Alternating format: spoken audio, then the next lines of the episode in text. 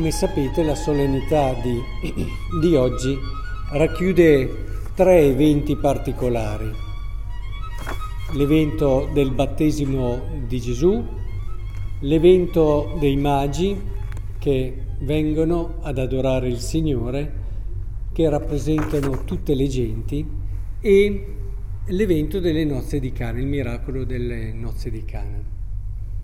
E mi piace vedere questi tre eventi legati tra di loro, come l'inizio della missione di Cristo per salvare tutti gli uomini, ecco il battesimo di Gesù ed ecco i re magi, passi questa missione di salvezza per tutto il mondo, passi dal matrimonio e dalla famiglia. Cioè sono profondamente convinto che il mondo verrà salvato dalla famiglia.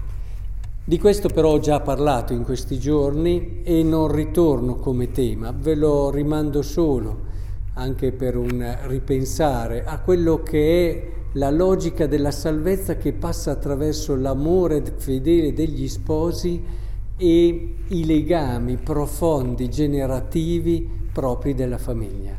Di questo tessuto il mondo ha bisogno per potersi aprire alla salvezza del Signore. Oggi invece vorrei sottolineare un altro aspetto, cioè il fatto che prendiamo i magi. I magi hanno saputo cambiare prospettiva hanno saputo accettare la novità, hanno saputo eh, mettersi anche in discussione.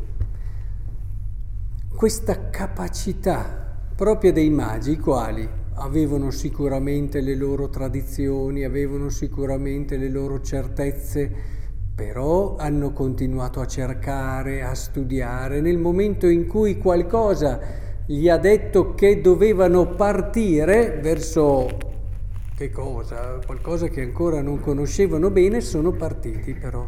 Hanno accettato di lasciare ciò che era già sicuro, già ciò, ciò che era fermo, per mettersi in movimento, che è questo lo stile che vorrei davvero che oggi entrasse nel cuore di ognuno di noi, come uno stile costante.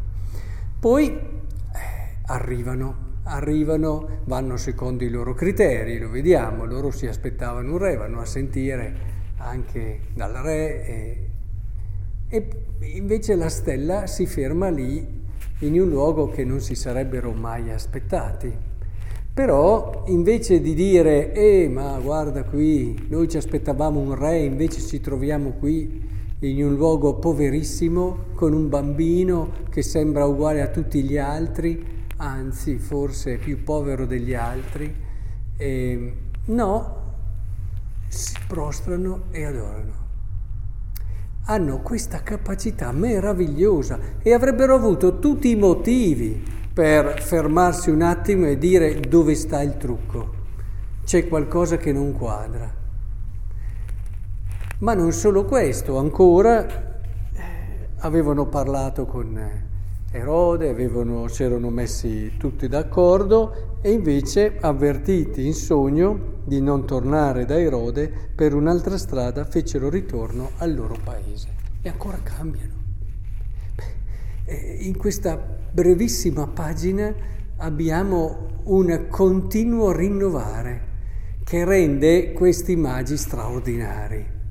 Ed è per questo che ancora li ricordiamo ed è per questo che queste figure diventano per noi un luogo teologico, un luogo di rivelazione di quello che è lo stile spirituale attraverso il quale la salvezza di cui abbiamo sentito sia Isaia, sia la lettera di Paolo che ci parla di questo mistero di salvezza per tutte le genti, ecco questo mistero arriverà a tutte le genti nella misura in cui avremo la forza e la capacità di metterci in movimento e di rinnovarci soprattutto come Chiesa, come Chiesa e come cristiani. La Chiesa, prima di tutto, ha bisogno di avere questo stile, Non porteremo mai, non sarà mai una serva fedele, e sottolineo fedele di Dio, se non saprà rinnovarsi. Non lo sarà, non lo sarà mai. La fedeltà, lo abbiamo detto tante volte, non è riproporre rigidamente le stesse cose. La fedeltà è quel rinnovamento che ti porta ad andare sempre più in profondità in ciò che credi, a scoprirlo sempre di più e sempre meglio. La Chiesa sappiamo che non ha quella ingenuità e non vive l'ingenuità di pensare di avere già capito tutto del mistero della salvezza e soprattutto di sapere già in che modo Dio salverà il mondo. Sa alcune cose, ma è proprio in questa capacità di ascolto, direi che la sintesi di quello che è eh, l'operato dei magi e di questo stile dei magi è proprio quello del saper ascoltare. Hanno ascoltato all'inizio, hanno ascoltato dopo e hanno ascoltato alla fine.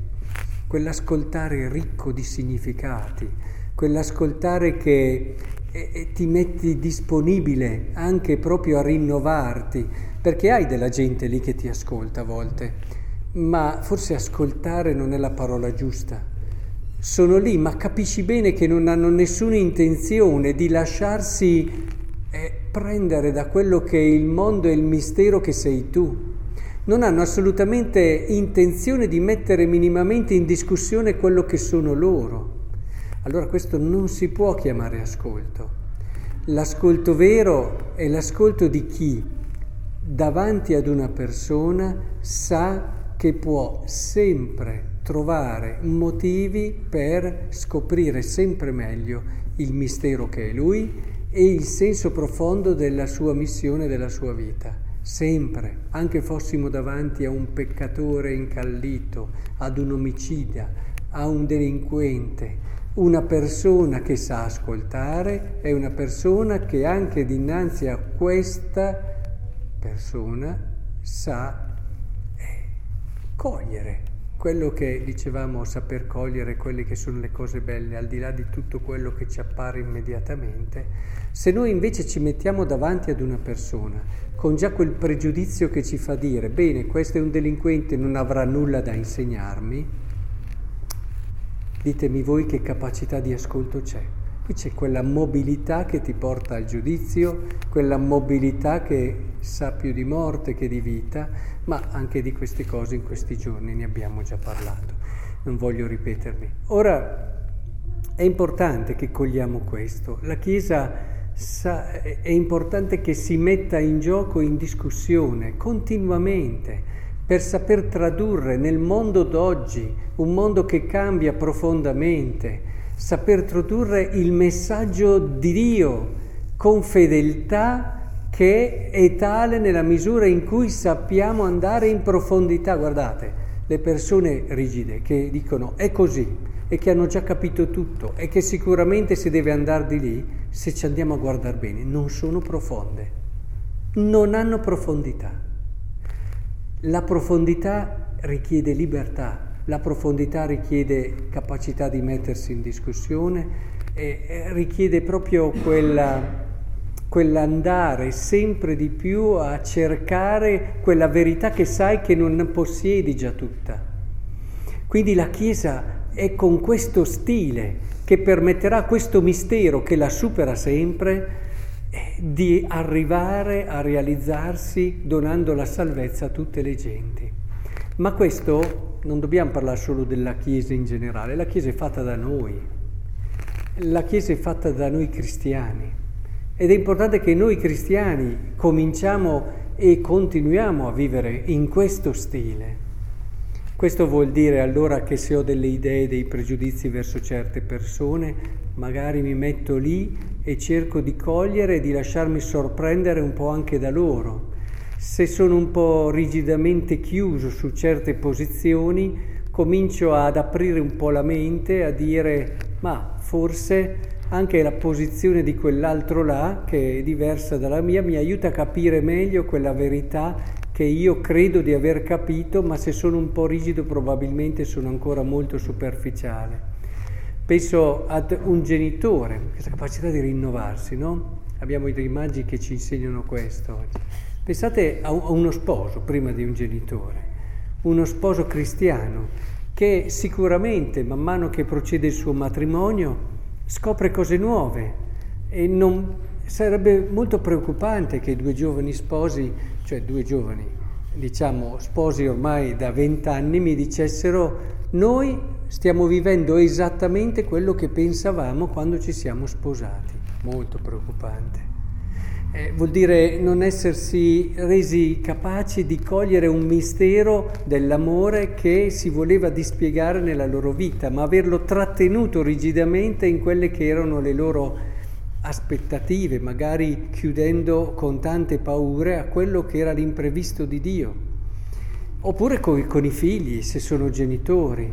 Eh, se non c'è questa apertura, questa capacità di... Eh, un figlio non sarà mai come vogliamo noi e come ce lo siamo aspettati noi. A volte certi genitori riescono a realizzare una, pres- una pressione sui figli tale che quasi quasi ci riescono, ma che male hanno fatto al loro figlio.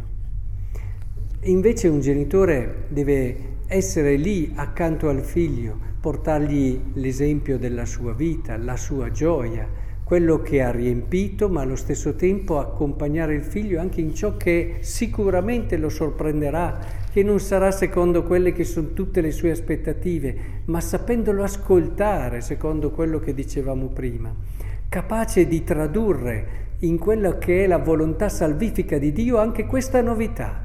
Perché anche qui una novità, eh, per gli israeliti era una novità che vuole salvare tutti.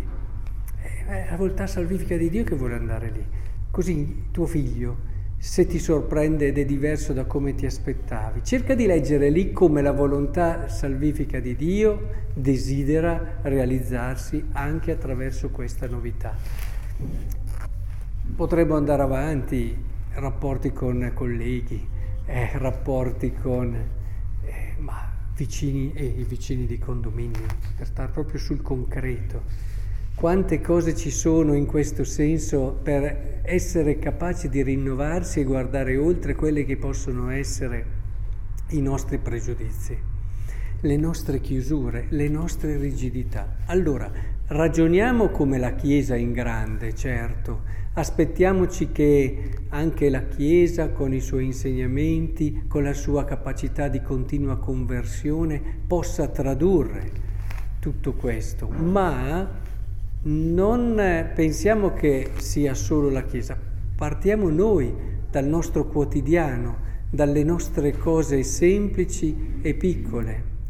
Fate, mi raccomando, una guerra spietata ai pregiudizi.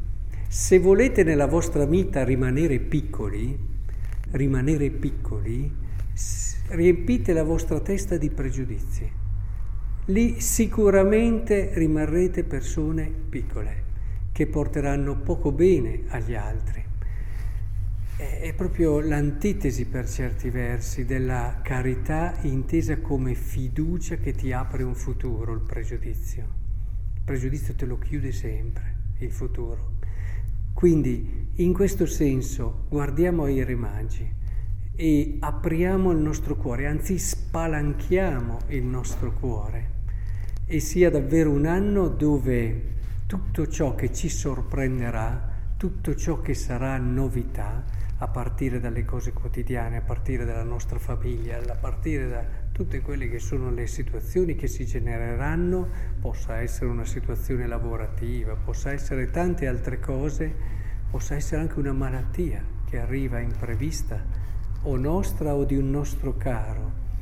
Abbiamo questa capacità, pensiamo ai magi, pensiamo a loro e lasciamo che questa loro capacità ci educhi a quell'ascolto che sa leggere il mistero della salvezza di Dio anche in questa novità.